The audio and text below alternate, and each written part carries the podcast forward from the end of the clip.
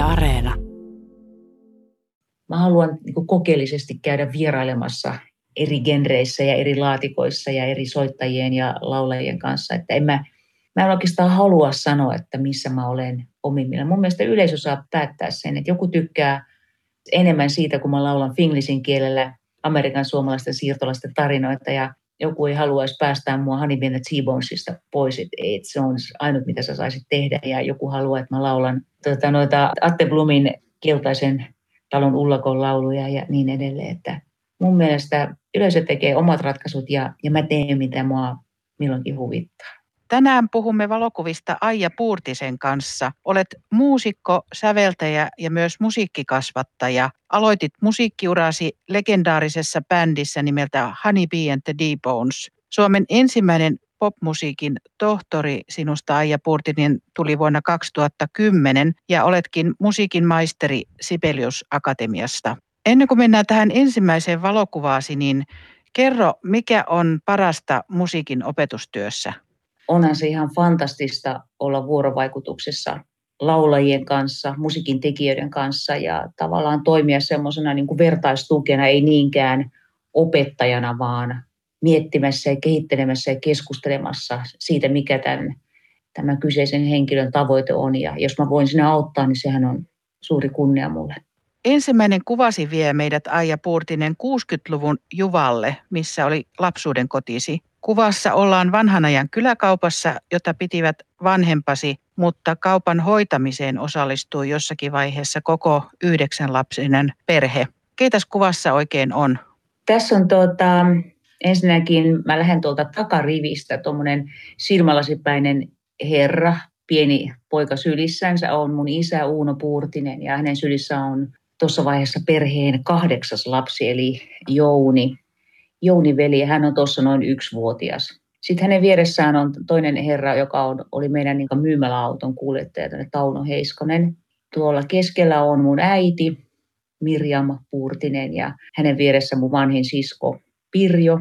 Ja sitten tuossa tuommoinen blondi, silmälasipäinen sisko on Päivi, toiseksi vanhin, ja hänen takana piileskelee sitten mun Raunoveli, ja sitten siinä, siinä on tota Auvo ja Lea ja Soila, ja sitten täysin pitelemättä siinä edessä, niin mä oon jo todennäköisesti lähdössä jonnekin. Nyt, nyt on mennyt liian pitkä aika tähän kuvaukseen ja tota, iso sisko pitää kiinni ja mä oon sitten tuossa etu, eturivistössä. Että kyllähän tuosta näkee, että mun vanhimmalla siskolla on fiinisti helmet kaulassa ja, ja on siellä kaikenlaista ruusumekkoa, mutta mulla on sekä tyylin edustajana edelleenkin, mulla on kumpparit jalassa ja sitten tämmöinen piparkakko kauluksinen mekko, että tämä on muistaakseni vuodelta 1962 ja tässä on tämmöinen joku juhla, olisiko jopa tämän uuden kaupan avajaiset tai jotakin. Tässä oli aikaisemmin vähän pienempi kauppa mun vanhemmilla.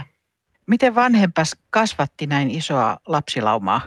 Siis mä en itsekään käsitä sitä, että miten ne on selviytynyt tästä kaikesta. Ja, ja mun vanhemmat oli tietenkin koko ajan itse töissä ja mun vanhin sisko on ottanut ison roolin nuorempiensa niin kuin kasvattamisesta ja meillä oli paljon kotiapulaisia, jotka sitten piti meidät sillä tavalla niin kuin poissa kauppatiloista silloin, kun ei oltu siellä töissä. Ja tästähän puuttuu vielä mun nuorin veli, että sitten 64 syntyi mun nuorin veli Ismo, joka ei vielä tässä vaiheessa ole mukana.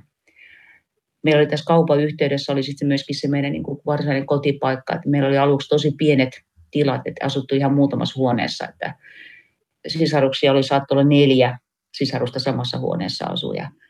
Että on, on se ollut aika vauhdikasta touhua kunnes me sitten saatiin pikkasen isommat tilat, tilat tota, että oli vähän useampia huoneita sitten lapsille. Minkälaiset vanhemmat sulla oli? Mä lähden mun äidistä, joka oli valtavan sellainen sovitteleva ja halusi koko ajan niin kuin toimi silleen mun tosi temperamenttisen isän niin kuin semmoisena tasapainottavana tekijänä ja, ja semmoinen lempeä, tosi lämmin, lämmin ihminen. Ja, ja isä valtavan temperamenttinen ja dominoiva ja, ja sitten oli tota, mä tiedän, että asiakkaat ja kaikki naapurit rakasti mun isää, koska hän oli hauska, mutta sitten kotona saattoi, kotona saattoi olla sitten niin kuin tämmöinen kurinpitäjä.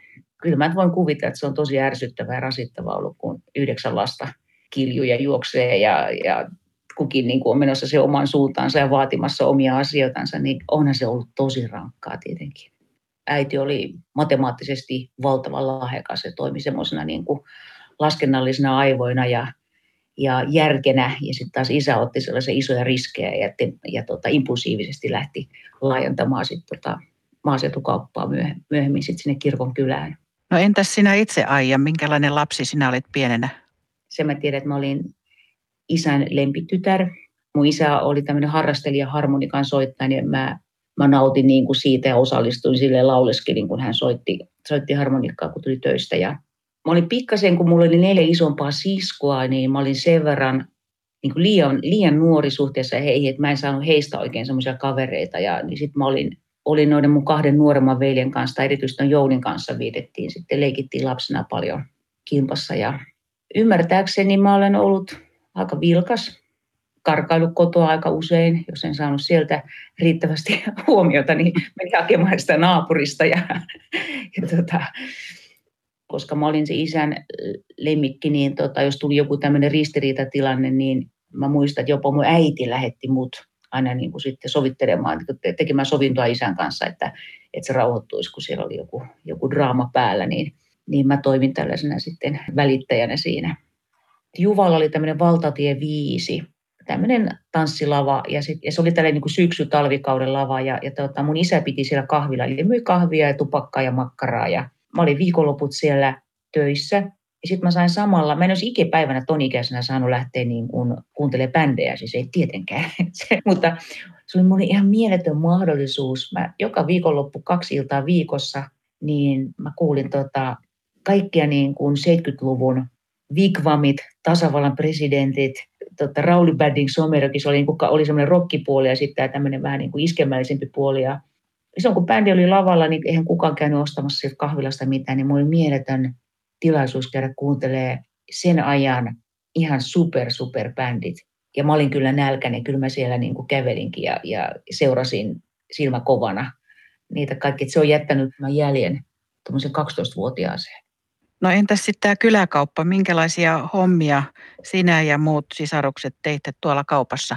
Tuohon aikaan esimerkiksi kaikki tämmöiset jauhot tuli isoissa säkeissä ja ne piti sitten pussittaa johonkin kilon tai kahden, kolmen kilon pusseihin. Tämmöistä jauhojen pussitusta, kaupan siivousta. Ja kyllä mä olin jo ala-asteella tota, myymässä. Et me opin, opittiin kyllä kaikki tosi nopeasti laskemaan rahaa ja, ja ja päässä laskua ja paperilla laskua. Että kyllä, me, tota, kyllä me jokainen oltiin siellä vuorollamme töissä ja sitten mitä enemmän tuli ikää, niin sen enemmän joutui olla ihan virallisesti sitten niin kuin myyjänä ja kaikki kesälomat meni tota, kauppa-autossa ja, ja viikonloput siivottiin kauppaa ja kauppa-autoa ja täytettiin hyllyjä. Ja, et kyllä mä niin kuin sanoisin, että mä oon ollut ihan ala-asteikäisestä saakka niin kuin töissä koko ajan sen koulun käynnin ohella.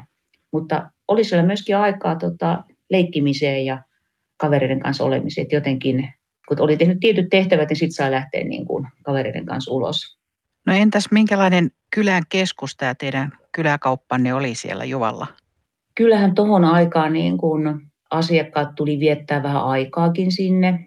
Et sitten saattoi olla, että ne jäi istoskelemaan sinne kaupan eteen ja juttelemaan kuulumisiansa ja että semmoista niin kuin kiireetöntä kaupassa käyntiä aika lailla, että semmoinen mielikuva. Plus sitten, että periaatteessa kauppa meni kiinni johonkin aikaan ja aukesi johonkin aikaan, mutta aina siellä oli ihmisiä niin kuin myöhään illalla saattoi tulla vielä hakemaan jotakin, jos oli unohtunut joku kahvipaketti tai taikka jotakin muuta ja, ja puhumattakaan pyhäpäivistä, että sille ei niin kunnioitettu kyllä hirveästi semmoisia virallisia aukioloaikoja. Minkälaisia muistoja sulla on jäänyt kaupan tilanteista tai asiakkaista?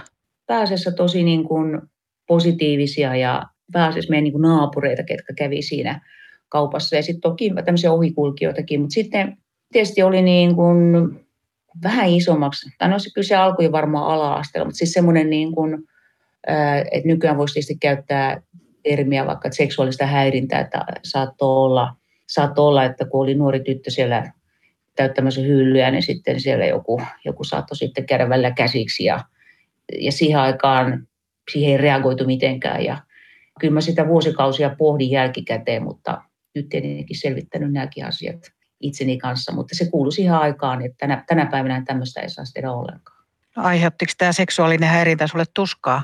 No aiheutti erityisesti sit murrosiässä, kun oli muutenkin niin kuin, se oma keho muuttui ja, ja kyllä mä olin, olin niin kuin hetkittäin tosi ahdistunut ja silloin ei edes ollut oikeastaan ketään, kenelle olisi voinut puhua, puhua asiasta. Että kyllä se oli sitten, piti itsekseen niin kuin selvitellä ja miettiä niitä ja sitten käydä vähän kirjastosta lainaamassa jotakin kirjaa, että jos jostakin löytyisi jotakin sen kaltaiseen, sen kaltaiseen toimintaan jotakin niin kuin apua. Että sä pidit tapahtumia ikään kuin salaisuutena, sä et kertonut kellekään näistä asioista. En, en kertonut kellekään. Mä olen jossain vaiheessa sit paljon myöhemmin sitten kertonut ja sitten toki mun puoliso tietää, tietää ihan tarkalleen, mutta sitten se on, niin silloin mä olin jo niin kuin aikuinen ja kyllä siihen meni kauan kauan aikaa, että selvittiin, sai niin kuin tehtyä sovinnon tämän asian kanssa, että se, ei, että se on tapahtunut ja mä en pysty sitä muuttamaan ja, ja niin kuin oppia elämään vaan sen kanssa. Eli sä olet ikään kuin sinut näiden ikävien tapahtumien kokemusten kanssa nykyään? Kyllä mä olen, siis, mä olen sinut, mutta en mä niitä hyväksy tietenkään. Mm. Eikä hyväksy kenellekään muullekaan tänä päivänä, jos tapahtuu vastaavanlaista. No minkälaista oli muutoin sitten kasvaa tämmöisessä suuressa puurtisen sisaruslaumassa? Mä oon aina ollut katkera siitä, kun mä olen niin kuin viiden tytön sarjasta se nuorin. Mä sain aina pitää kaikkien muiden vanhat mekot ja, ja, ja tota kengät ja sukat, että mä en niin kuin saanut jotenkin omia uusia vaatteita. Siitä mä kärsin ja, ja tota, nykyään se huvittaa, mutta mä muistan vain silloin, että se oli mulle niin kuin, monen itkun paikka oli siinä.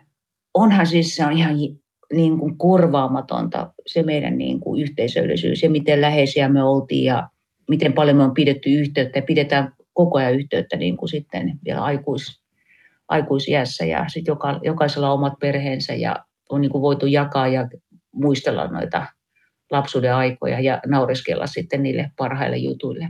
No sitten musiikki. Mikä on ollut semmoinen käänteen tekevä juttu, Aija Puurtinen, että sä löysit musiikin?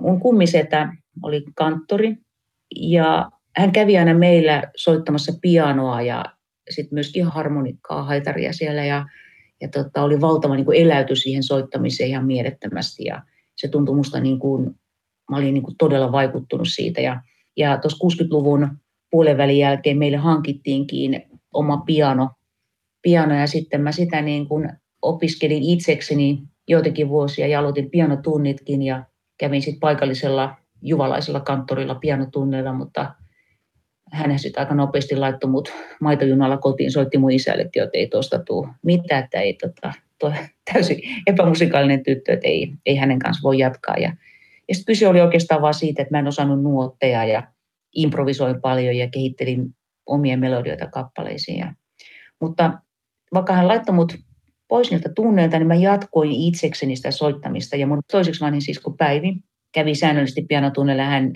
kymmenisen vuotta mua vanhempi, niin edistyi tosi nopeasti. Mä kuuntelin häntä ja tavallaan niin kun opiskelin hänen kauttansa silleen salaa siellä. Ja se oli jotenkin tosi vahvasti se musiikki mulle semmoinen sellainen niin kuin ilmaisumuoto, missä mä missä mä niin saan jotakin purkaa itsestäni. Ja yläasteella mä rupesin miettimään sitten, että on olemassa musiikkilukioita, että voisinko mä hakea sellaiseen. Ja mä todellakin ihmettelin, että mun vanhemmat sitten lopulta antoi mulle luvan, että mä hain Kuopion musiikkilukioon. Ja, ja siellähän tämä koko musiikkiharrastus aukesi mulle ihan, ihan uudis, uusissa sfääreissä ja, ja opin nuotitkin kunnolla. Ja, se oli ihan mielettömän tärkeä riskialtis ja rohkea teko mun vanhemmilta, että he päästi mut Kuopioon.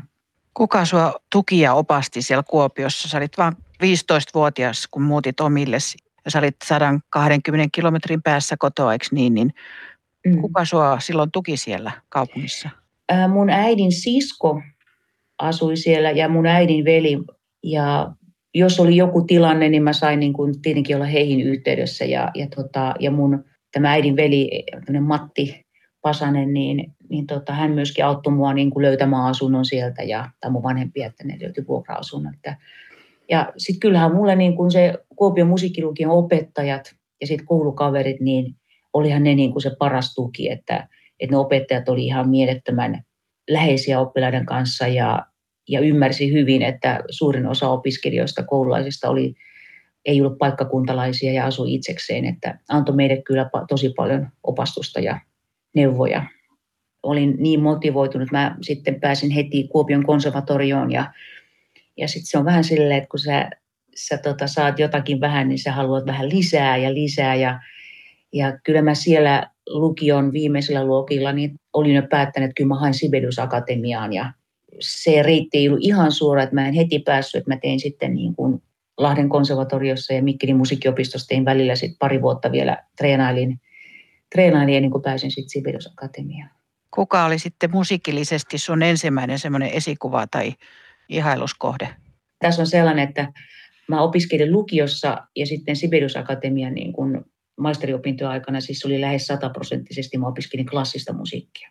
Ja, ja sitten mä kuuntelin tietenkin niin kuin kaikkea, mitä tuli radiosta ja tuli nauhoitettua sitten kasettinaurille kaikenlaista musaa, niin, niin tota, siellä oli monenlaisia esikuvia. Mutta kyllä mä voisin sanoa, että, että semmoisia niin henkisiä musiikillisia esikuvia oli tämä mun kummiseta kanttori ja sitten mun äidin, äidin serkku, hän on tota, tämmöinen Raidi Kostia, operalaulaja, tai hän vieraili meillä. Hän tuntui tosi niin kuin kaukaiselta ja etäiseltä silleen niin kuin ammatillisesti, mutta se oli jotakin semmoista, mitä mä en ollut myöskään niin kuin varhaislapsuudessa kohdannut. Ne oli tavallaan semmoisia niin kuin lähipiirin esikuvia, mutta sitten kai mulle tuli täältä musiikin rockipuolelta aika monta esikuvaa sitten pikkuhiljaa nousi sieltä. Ja ne oli ehkä tiedostamattomia, että sitä vaan kuunteli, oli kiva kuunnella jotakin Eric Claptonia ja Deep Purplea ja Jimi Hendrixia ja Maarit Hurmerintaa ja niin edelleen.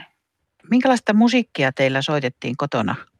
Meillä soitettiin kyllä aika lailla kaikenlaista musiikkia. Että tota, mun vanhemmat, niin erityisesti, niin vanhemmat, no vanhemmat tietenkin seurasi enemmänkin tämmöistä niin kuin vanhaa tanssimusiikkia. Mun isä soitti tanssimusiikkia sillä haitarilla ja, ja tota mun sit vanhemmat sisarukset, siellä kuunneltiin Elvistä ja Beatlesia ja Rolling Stonesia ja esimerkiksi mun veli rupesi menemään enemmän tämmöisen niin rockin puolelle ja bluesrockin, niin kuin just Jimi Hendrix, että mä tavallaan vanhempien sisarusten kautta sain kuulla aika laaja-alaisesti. Se oli, se oli semmoista niin kuin genrevapaata, että, että ei, ollut, ei ollut semmoinen ongelma, että etteikö voisi kuunnella vaikka popmusiikkia ja sitten taas jotain rockia tai progea. Et kaikki tyylit oli niin kuin ihan ok ja radio oli ihan mielettömän mer- merkittävässä roolissa, että että mitä tuli radiosta, niin sieltä kuului kuitenkin sit niitä päivän tuoreimpia hittejä. Ja meillä oli myös jonkun verran levyjä, että mun äiti, äiti kävi sitten Mikkelissä musiikkiliikkeessä ja toi sit sieltä aina semmoisen kasan levyjä, joita me tota, tosi niin kuin intohimoisesti kuunneltiin aina. Mikä oli sun ensimmäinen julkinen esiintymisessä ja missä se tapahtui? No siis kyllähän mä esiinnyin tietenkin ala-asteella lauloin paljon kaikissa joulu- ja itsenäisyyspäiväjuhlissa ja yläasteella ei ollut niinkään tämmöisiä koulun tilaisuuksia, mutta sitten mä osallistuin laulukilpailuun ja tota, mä taisin olla silloin kymmenenvuotias veikkaisin ja tulin sieltä sitten toiseksi, että se oli sitten semmoinen, semmoinen toisenlainen niin julkinen esiintyminen. Toinen kuvasi on maapallon toiselta puolelta. Kuvassa on Disney Worldin sinikattoinen satulinna Floridan Orlandossa – Olit siellä vaihtooppilaana vuonna 1976. Minkälainen amerikkalainen perhe sinulla oli ja miten tämä perhe kohteli sinua? Mä olin 16-vuotias, kun mä pääsin vaihtooppilaaksi Yhdysvaltoihin ja, ja pääsin tämmöisen niin kuin poliisiperheeseen. Tämä oli myös mun kaikkien aikojen ensimmäinen ulkomaan matka. Eli, eli tuota, aika pitkälle mentiin ensimmäisellä reissulla ja perhe oli hyvin mun mielestä vanhoillinen ja mä en siihen aikaan ymmärtänyt sitä. Yhdysvalloissa siihenkään aikaan esimerkiksi lapset ei saaneet itsekseen liikkua, liikkua tai käydä kaupassa. Että vaikka kauppaan olisi ollut 300 metriä, niin sitten mentiin autolla sinne. Hyvin, hyvin perinteinen se oli palvelija, tämmöinen niin värillinen palvelija siinä perheessä, joka laittoi ruokaa ja siivosi. Ja mulla oli ihan niin kuin normaali, että mä olisin, halusin keskustella hänen kanssaan, koska se oli mulle myöskin ensimmäinen kohtaaminen tämmöisten niin värillisten amerikkalaisten kanssa, mutta se perheen äiti sanoi mulle, että, että se ei ole soveliasta, että mä juttelen tämän palvelijan kanssa. Mä en voinut kuvitellakaan, että tämmöistä tämän kaltaista niin sosiaaliluokkieroa eroja olisi tuota, tuotu esille ja se oli minusta todella hämmentävää. Tosiaan se oli sun ensimmäinen ulkomaan matka, niin miten se matka sieltä Juvalta Amerikkaan oikein tapahtui? Me itse asiassa mun vanhemman siskon kanssa me molemmat lähdettiin vaihtoon sinne. Se oli tämmöinen Lions Clubin vaihto-ohjelma. Ja me oltiin eri paikoissa, mun, mun sisko meni Tampaan ja mä olin sitten tämmöisessä pikkukylässä kuin Plant City. Tämä lähti sillä tavalla liikenteeseen tämä homma sitten, että me lähdettiin taksilla Juvalta Helsinkiin. Meidän äiti oli saattamassa ja yksi matkalaukku mukana molemmilla ja, ja sinne hän jäi vilkuttelemaan kylleet silmissä, silmissä, kun me mentiin sitten tuota check-inniin ja taisi olla suora lento New Yorkiin, mutta sitten lennot oli niin myöhässä, että mehän myöhästyttiin sitten sitä vaihtokoneesta Floridaan ja ylipäätänsä et olisi käsittänyt, kuinka lentokentällä toimitaan, mutta jotenkin me vaan selviydyttiin sitten perille, että osattiin ainakin avata suu, jos ei löydetty jotakin porttia sieltä. Minkälaista vapaa-aikaa vietit sitten tämän amerikkalaisen perheen kanssa siellä Floridassa? Me käytiin keilaamassa ja he näytti kaikkia tämmöisiä ihania niin kuin huvipuistoja ja käytiin tosi usein ulkona syömässä ja sitten kun heillä oli tota, tämmöinen appelsiinifarmi, järjestettävän iso appelsiinifarmi, niin sitten siellä, siellä ajelin sit niiden perheen poikien kanssa ja uitiin uima-altaalla ja kävin poliisiasemalla, sain poliisiautokyyteä ja, ja sitten yksi viikonloppu mentiin tota, kaikki tämmöiset vaihto-oppilaat, joita oli Floridan alueelle, kokoonnuttiin semmoiselle kesä-viikonloppuleirille, oltiin, oltiin siellä jossakin maaseudulla ja sitten yksi viikonloppu tämä perhe vei mut Orlandoon tänne Disney Worldiin ja mistä toi kuvakin on ja mä olin niin lumoutunut siitä, että mä olin päässyt niin kuin johonkin. Se, se kaikki oli niin, kuin niin järisyttävän hienoa ja, ja ihmeellistä ja Mä olin Linnanmäellä kyllä käynyt Helsingissä sitä ennen, ennen tota, mutta siinä vaiheessa, kun mä menin siihen paikalliseen vuoristorataan, niin kyllä täytyy sanoa, että, että tota, vatsa oli niin sekaisin ja, ja tota, pelotti, pelotti niin paljon, että tuntui, että se, olisiko se ollut kolmen minuutin vuoristorata, että tuntuu, että se kestää ikuisuuden, että eikö ne päästä mua pois täältä, tämä on jotain, vauhti on liian luja nyt kyllä mulle. Entä musiikkia, konsertteja, Aija Purtinen, pääsitkö Floridassa kuuntelemaan tämän perheen kanssa myös musiikkia? En itse asiassa varsinaisia konsertteja. Ja, että siellä oli tämmöisiä parateja, joissa sitten saattoi olla niin näitä, näitä paratibändejä soittaa, ja sitten siellä saattoi olla joku orkesteri siellä. Ja toki siellä Disney Worldissa oli, oli tota paljon, paljon tota esiintyjiä niissä se ulkoilmalavoilla, mutta, mutta tämä ei ollut semmoinen perhe, että olisi hirveästi käynyt niin kuin konserteissa kirkossa kyllä käytiin ja siellähän oli sitten taas sitä sunnuntaisin kirkkoon ja laulua ja sen tyyppistä musiikkia. No sitten kun sä palasit takaisin Suomeen, niin pääsit ylioppilaaksi ja sitten sen jälkeen lähdit ystäväsi kanssa Interrailille. Minkälainen seikkailu se Interrail oli? tota, joo, mä olin 18 ja mun ystävä Leila, hän oli pari vuotta nuorempi eli alaikäinen me ei tietenkään mietitty, että se voisi aiheuttaa ongelmia missään vaiheessa, mutta kyllä se sitten jossain vaiheessa sekin aiheutti hankaluuksia. Mentiin Ruotsiin ja sitten päämäärän oli itse asiassa heitti mennä Tanskaan. Ja meillä oli tietenkin teltta. Me asuttiin pääasiassa semmoisessa pienessä harjateltassa, kannettiin rinkassa kuukauden verran niitä tavaroita selässä. Ja meillä oli niin aika, aika vapaa se, niin kuin se suunnitelma, mutta tietenkin selkeitä päämääriä, että missä me käydään. On sen Kööpenhaminan lisäksi, niin oli tietenkin Pariisi, Rooma, Venetsia.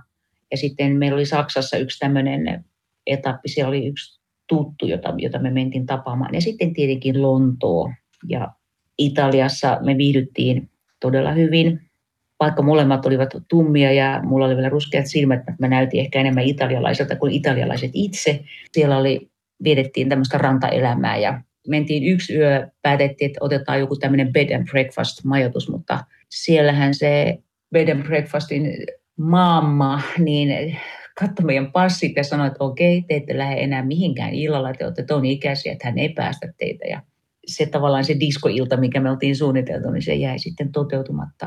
Mutta sitten sieltä mentiin Pariisiin ja aika paljon matkusteltiin öisin, että me säästettiin siinä rahaa ja Italiassahan oli tämmöinen tapa, että sä pystyit, niin kun, jos sä tulit keskellä yötä, vaikka nyt Venetsia, niin sä sait viettää siellä rautatieasemalla sen yön. Ja me oletettiin tietenkin naivisti, että näin saa tehdä myöskin kaikkialla muualla, mutta eihän Pariisissa, se meni muistaakseni kello kaksi yöllä kiinni ja, ja tota, meidät häädettiin pois sieltä rautatieaseman suojasta ja Me oltiin just kivasti levitetty makupussit, olisi siellä nukuttu se rautatieaseman lattialla, mutta sitten tuli poliisit ja hääti meidät pois ja, ja tota, ehkä se oli meidän onnikin, että Leila oli alaikäinen, niin nehän vei meidät sitten poliisiasemalle yöksi. Aikamoisia kommelluksia. Mutta ei putkaan, ei putkaan. Nukuttiin siellä poliisiaseman toimiston lattialla ja se oli sitten eräänlainen kokemus sekin. No kolmas huikean hieno mustavalkoinen kuva vie meidät musiikin maailmaan. Kuvassa on veljesi Ismo, hän on rumpali, aviomiehesi Esa Kuloniemi, kitaristina ja sinä Aija Puurtinen, joka soitat bassokitaraa. Kuvassa olet räväkän blues-rockia soittavan Honey Bee and the T-Bonesin keulakuva. Minkälainen laulaja ja muusikko olit tässä bändissä? Sanoisin, että tuossa alkuvaiheessa, siis bändihän perustettiin 1982 ja vielä pikakertauksena, että se oli täysin sattuma, että minut buukattiin sitten siihen basistiksi yhdelle keikalle, koska oikea basisti oli sitten, ei ollut tullut treeneihin ja mulla oli kaksi viikkoa aikaa opetella sitten semmoinen tunnin setti, joka oli Mikkelin kirkkopuistossa, tämmöinen ydinaseton Pohjola polkupyörämarssi, semmoinen välietappi. Mä, mä niin kuin tajusin, kun mä sain sen basson käteen, aluksihan mä en edes laulunut, mä niin kuin olin basistina, niin mä tajusin, että tämä on uusi instrumentti sen pianon jälkeen, mutta tähän mun on hirmu helppo niin kuin kiinnittyä. Se tuntui, mä tykkäsin siitä, kun se oli niin maskuliininen, painava ja mä sain, mun piti oikein niin kuin työskennellä niin kuin se sormitekniikka ihan eri, eri tavalla kuin pianon kanssa. Ja sitten pikkuhiljaa laulu tuli siihen mukaan. Aluksi mä lauloin vain taustoja. Sitten yleisö rupesi vaatimaan, että annattakaa tytön laulaa. Miksi tyttö ei saa laulaa? Ja, ja sitten tyttö rupesi laulamaan. Ja myöskin se mun esiintyminen muuttui aika pian, että sen ensimmäisen keikan jälkeen tuskin uskallisin katsoa yleisöä, mutta kyllä sit siitä eteenpäin niin oli aika vahva kontakti niin kuin yleisön kanssa, että, että kyllä me niin kuin mietittiin silleen, että ei me tätä itsellemme tehdä, vaan että meillä pitää olla se vuorovaikutus yleisön kanssa, että, että vaikka mä en ollut pääsolisti, mutta aika nopeasti mä niin kuin nousin sitten sen bändin keulakuvaksi. Minkälaista fyysistä kuntoa vaatii se, että soittaa bassoa ja laulaa? No kyllä ihmiset tekee sitä millaisella kunnolla, mutta tota, kyllä, kyllä, kyllä mä tarttin, tota, kyllä mä tykkäsin sille, että mulla on ää, näyttävä lavashow. Kyllä se vaati myöskin kuntoa, että se ei riitä, että sä vaan lavalla teet sitä asiaa, vaan kyllä, kyllä mä niin kuin harrastin liikuntaa ja on aina harrastanut liikuntaa. En esiintymisen takia, vaan ihan muistakin syistä, mutta on se pelkästään se, että sä teit yötyötä ja välillä toki, toki mä teen sitä edelleenkin, mutta että sun päivärytmi on hyvin, hyvin yöpainotteinen ja pitkiä ajomatkoja, niin kyllähän se vaatii ei pelkästään fyysistä kuntoa ja sitten, että lauluteknisesti pitää olla hyvä pohja, mutta kyllä se vaatii niin kuin ensisijaisesti semmoista henkistä kuntoa, että sä oot mentaalisti jaksat tuon koko touhun. Entäs bändin nimi, mistä se sai alkunsa? Bändin kitaristi Esa, Esa halusi nimen, joka kuulostaa samanlaiselta kuin Booker T and the MGs. Ja eli Honey Bee and the T-Bones, niin, niin hän myös mietti sitä, että voisiko muut kohottaa siitä niin kuin jotenkin eri tavalla esille. Ja, ja tota, eli Honey Bee tarkoittaa tämmöisessä blues-mytologiassa niin kuin tyttöystävä, että se, ei ole huna ja mehiläinen. Toki voi siksikin sanoa, jos haluaa. Ja sitten T-Bones tarkoittaa T-luut, vähän niin kuin luisevat, luisevat soittajat. Se on semmoinen vähän niin kuin äh, tota, lisänimi, vaikka T-Bone Walker. Niin kuin, ja molemmat Ismo ja Esa olivat todella laihoja ja luisevia tuohon aikaan vielä. Aija Purtinen, mitä sä ajattelet, kun sä katsot tätä valokuvaa nyt? Mä ajattelen, että wow, että mikä intensiteetti tässä ryhmässä on. Miten niin kuin hyvännäköinen ryhmä toi on, mikä, mikä liittyy tietenkin siis, jos miettii sitä visuaalisuutta, niin tuohon aikakauteen. Ja se, että toi bändi on niin kuin oli vahvasti tavallaan se esiintyminen, että siinä oli semmoinen niin kuin lava-show, joka oli poikkeuksellista ton tyyppisille bändeille Suomessa, niin kyllä tuosta näkee mun mielestä semmoista niin kuin hyvää asennetta. Bändi sai Emin diilin, niin mitä siitä seurasi? No siitä seurasi sellainen, että muthan nostettiin ja vaadittiin ja haluttiin niin kuin sit vuonna 1985 ihan niin kuin keulakuvaksi. Et siihen saakka mä olin yksi bändin jäsen. Toki yleisö ja lehdistö oli sitä ennen jo niin kuin nostanut mua sitä esille, mutta levyyhtiö halusi ilman muuta, että, että mä olen se, jolla sitä bändiä markkinoidaan ja mä annan ne haastattelut ja, ja mulle tuli levylle soolobiisejä entistä enemmän. Rupesin tekemäänkin biisejä enemmän, mutta kyllä se oli tavallaan niin kuin sen median kannalta, että me haluttiin laajentaa sitä yleisökattausta sillä, että mä olen keulakuvana, niin, niin se, se oli niin kuin vahvistu siinä erityisen paljon. Mitäs bändille nykyään kuuluu ja montako keikkaa bändi tekee tänä päivänä? Bändille kuuluu hyvää, hyvä että Anime the T-Bones julkaisi helmikuun loppupuolella sellaisen EPn samarialainen Samaritan ja, ja tekee keikkoja vähän sille periodin muodossa, että, että minulla ja Esalla ja, ja sitten bändin muilla jäsenillä on myös muita tämmöisiä aktiviteetteja, että me toimitaan sitten kierrellään muiden ryhmien kanssa sitten ja se, mitä, mikä sopii sitten tähän mun esimerkiksi oman aikatauluun. Olet tehnyt Aija Purtinen ainakin 15 albumia ja kuusi soloalbumia, niin minkälaisessa semmoisessa musiikin tyylissä sä olet ihan omimillasi? Kyllä mä sanoisin, että, että se on toki kaikki semmoinen, niin kuin, mitä mä itse sävellän.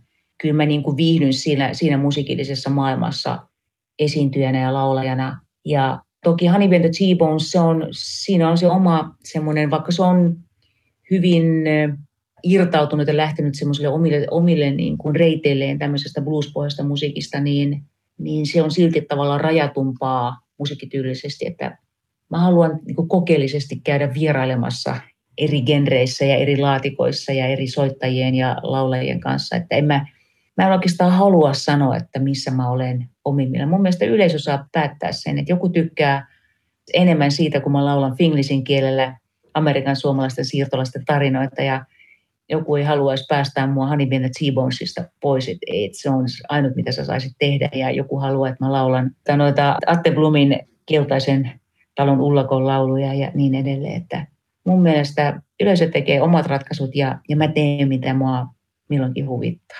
Mutta sä voit itse päättää, missä esiinnyt ja mitä musiikkia soitat, kun olet vapaa taiteilija, niin minkälaista se on ollut, että et ole riippuvainen kaupallisen musiikkimaailman trendeistä? Kyllä se sopii muun persoonalle erittäin hyvin, kun mä en todennäköisesti mun ura ei olisi jatkunut, enkä mä olisi ehkä halunnut jatkaa, jos se olisi ollut jotenkin liian rajattua se toiminta. Että kyllä me ollaan me aina saatu niin kuin päättää itse Honey Bent T-Bonesin sisällä ja, ja sitten näissä muissa, muissa mun niin kuin kokoonpanossa, että mitä mä teen. Toki levyyhtiö on saattanut toivoa jotakin, me ei, me ei vaan toteutettu sitä toivetta. Et esimerkiksi Emin aikoina, Emin aikoina silloin tota, kovasti haluttiin, että, että meidän levytys, sitä kolmen vuoden sopimusta olisi jatkettu, jos myös tehty, vaihdettu suomen kielelle silloin, mutta silloin se ei ollut, me ei oltu valmiita siihen vielä. Oletko sä sitten saanut musiikillisesti toteuttaa itseäsi, kuten olet halunnutkin? Mun mielestä mä oon saanut toteuttaa enemmän kuin mä olisin ikinä osannut unelmoida. Onhan mulla vielä vaikka mitä haaveita. Mä olen siitä niin kuin erityisen kiitollinen, että mä oon saanut säveltää ihan tilausteoksia, klassisen musiikin tilausteoksia ja, että mä oon saanut säveltää musiikkiteatteriin ja teatteriin ja dokumenttielokuviin ja TVlle ja vähän niin kuin mennä ulos omista tavallaan niin kuin artistirajoista. Mutta ehdottomasti mä oon saanut tehdä paljon enemmän kuin mä olisin koskaan osannut kuvitellakaan. Jos mä mietin sitä, sitä tyttöä, joka 15-vuotiaana muutti Kuopioon, joka halusi vaan tulla niin kuin klassiseksi pianistiksi, niin mä en edes tiennyt, että musta lähtee näin paljon asioita ulos kuin mitä, mitä mä oon saanut tehdä. No vuonna 2010 sä teit tohtorin työs taiteellisena ja kirjallisena tutkintona popmusiikin maailmasta, niin mitä se tutkinto merkitsee sinulle ja toisaalta mitä se on, merkitsee nyt tuleville alan opiskelijoille?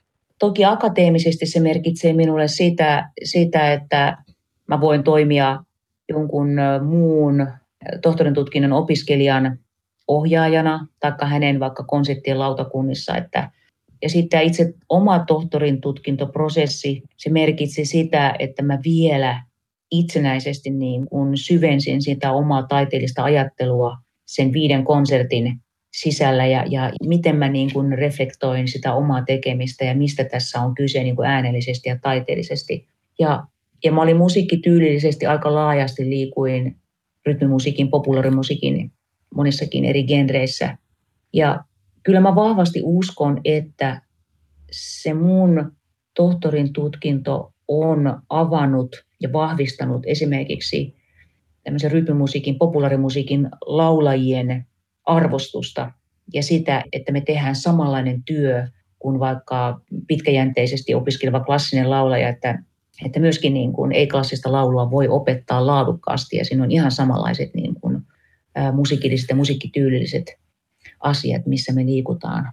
Toki erilaista estetiikkaa kuin klassisessa musiikissa, mutta aivan yhtä lailla niin kuin pitkäjänteistä työtä. Mitä asioita sä tutkit laulamisessa? Siinä mä niin kuin tutkin sitä, että miten mun ääni käyttäytyy erilaisissa kokoonpanoissa. Et siinä oli ensimmäinen kokoonpano Umo Big Bandin kanssa silloin, eli miten mä fraseeraan, laulufraseraus ja äänenkäytöllisiä asioita. Sitten mä tein laajennettu Honey Band T-Bones kokoonpano, jossa mä soitin myös silloin bassoa, eli miten mun ääni käyttäytyy, miten mä fraseraan, kun mä soitan myös bassoa, että miten se vaikuttaa siihen mun säveltämiseen. Yksi konsepti oli autovoima yhtyön kanssa ja sen konsertin nimi oli Ikuinen Morsian. Ja sen mä tein, se oli vähän kansanmusiikin omaisia piirteitä ja, ja mä olin koonnut ne tarinat mun isoäidin äidin tarinasta, että hän oli tämmöinen majatalon pitäjä ja kaikki hänen puolisonsa kuoli ennenaikaisesti jo johonkin tautiin ja, ja musta se oli niin kiehtova tarina, että mä kokosin sen koko kolmannen konsertin tematiikan siitä. Ja tota, sitten neloskonsertissa Mä tutkiskelin äänen käyttöä niin, että miltä kuulostaa viulu- ja laulukappaleet, kontrabassolaulu, ää, pianolaulu, kitaralaulu. Sitten oli tämmöinen niin kuin lyömäsoittimet ja laulu. Tosin lyömäsoittimia soitettiin veden alla, että ne äänitettiin niin kuin veden alta ja että miten paljon mä saan niin kuin ilmavuutta ja tilaa sille laululle. Ja sitten viimeinen konsepti oli tämmöisen nykytanssia Maria Littovin kanssa. Siinä oli paljon, niin kuin, ei ollut, se oli tämmöistä onomatopoettista huudosta ja kuiskauksesta, kaikista siltä väliltä. Ja sitten siellä voi olla vähän melodisia linjoja, mutta ei kiinni missään musiikkityylissä. Että mitä, miten mä pystyn niin kuin, tunteita ilmaisemaan pelkästään äänellä ilman sanoja. Nämä Aija Puurtisen valokuvat löytyvät Ylen sivuilta osoitteesta yle.fi kautta kuusi kuvaa. Löydät valokuvat myös laittamalla hakukenttään sanat kuusi kuvaa, lähetykset ja kuvat. Neljännessä kuvassa on farkkupukuinen äiti ja farkkupukuinen poika. Poikasi Mooses on taaperoikäinen ja hän hymyilee kuvassa tosi suloisen näköisesti, istuu siinä sylissäsi. Sinulla on nuo mainiot saparosarvet, punainen otsatukka ja aurinkalasit silmillä. Missä tämä kuva on mahdettu ottaa? Se on otettu vuonna 2002 tässä Helsingin musiikkitalon paikalla oli silloin tämmöiset makasiinit ja, ja me käytiin koko perhe siellä niin kuin myymässä kirpputorilla kaikkea, kaikkea omaa vanhaa roina. Että, että siinä on siis Mooses, Mooses, ihana Mooses, niin, niin, niin kuin kaikista rakkain, rakkain Mooses on siinä mun sylissä ja hän kulki meidän mukana joka paikassa, että, että se oli pitkän pohdinnan jälkeen ylipäätänsä, että päätettiin, niin kuin, päätettiin hankkia lapsi, mutta sitten myöskin meitä onnisti ja saimme lapsen ja se oli ihanaa aikaa miten teidän muusikkoperheen tapa olla ja keikkaelämä muuttui, kun saitte lapsen, vai muuttuiko se ollenkaan? Ei se hirveän paljon muuttunut. Et toki sillä tavalla, että kun Mooses syntyi joulukuussa 2001, niin meillä oli sitten äh, Honey Band T-Bonesin 20-vuotiskiertue alkoi heti silloin alkutalvesta 2002 ja Mooses oli sillä kiertoilla mukana. Toki piti pitää huolta, että hänellä on aina hoitaja, kun me ollaan lavalla ja sitten tietenkin se oma sellainen niin kuin, milloin mä äiti ja milloin pitää ollakin sitten sellainen niin kuin vetävä rockstara siinä lavalla, niin sen kanssa mä ehkä nyt kipuilin jonkun verran. Ja sitten toki piti pitää huolta siitä, että, että mä pystyn niin kuin ylläpitämään Mooseksessa sellaista turvallista lapsuutta ja että mä pystyn suojelemaan, suojelemaan tota häntä kaikilta mahdolliselta. Että mä olin jo yli 40-vuotias, kun mä sain Mooseksen, että että pystynkö mä niin kuin järjestämään mun lapselle turvallisen elämän, niin mä, mä olin hirveän niin kuin kriittinen ja pelokaskin sen suhteen, mutta tähän saakka on mennyt kaikki mukavasti. Miten vanhemmuus on muuttanut sua? Se on ihan fantastista saada sellaista pyyteetöntä rakkautta, mitä lapselta saa. Ja sitten myöskin niin kun se on opettanut, opettanut mua ihan mielettömän paljon huomaamaan itsessäni tietynlaisia ärsyttäviä piirteitä, koska lapsihan kopioi susta tiettyjä asioita. Nämä tietenkin oli silloin, kun hän oli vielä pienempi, että kun katsoi, että mitä lapsi tekee, että miksi toi tekee noin? Ai niin, mähän teen noin. Ja, ja tota, Mutta sitten semmoista, niin kun, että me ollaan vielä enemmän perheenä toimitaan. Et sitten vaikka me oltiin pariskunta, oltiin tätä ennen jo ikuisuuksia, niin se oli silti sellaista, että kumpikin sai mennä vähän niin kuin huvitti ja oli semmoisia omia juttuja paljon, mutta nyt, nyt sitten kun saatiin niin kuin oma lapsi, niin oli, oli tosi upeata niin kuin tehdä sellaisia perheen kanssa sellaisia asioita, mitä koskaan aikaisemmin tässä mittasuhteessa tehnyt, mitä tietenkin oman perheen kanssa. Minkälainen musiikillinen lahjakkuus Mooses on? Mun näkemyksen mukaan Mooses on erittäin lahjakas.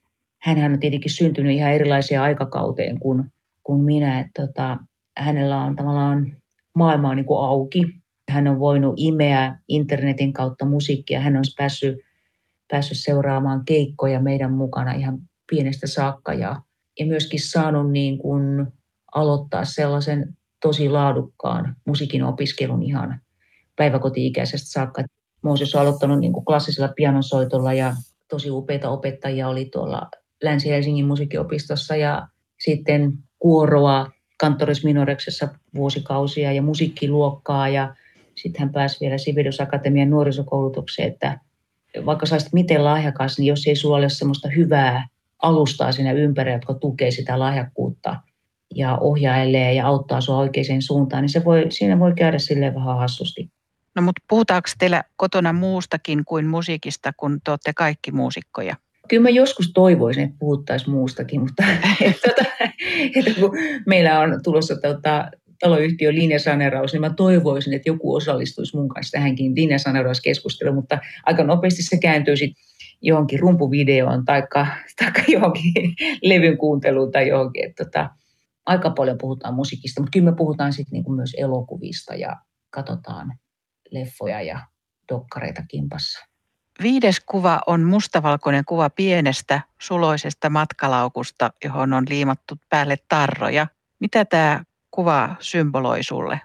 Ensinnäkin tuo laukku on, se on mun kouluajoilta, siis yläasteajoilta ja se kulki mun mukana usean kymmenen vuoden ajan. Se toimi aluksi mun koululaukkuna, myöhemmin tota, ihan tälleen, että jos mä lähdin jonnekin, niin se oli mun niin kuin matkalaukku. Ja, ja se symboloi mulle sitä, että mä haluan pystyä kantamaan mukana niin ne, mitä sopii tuohon laukkuun, niin ne pitää riittää tälle matkalle.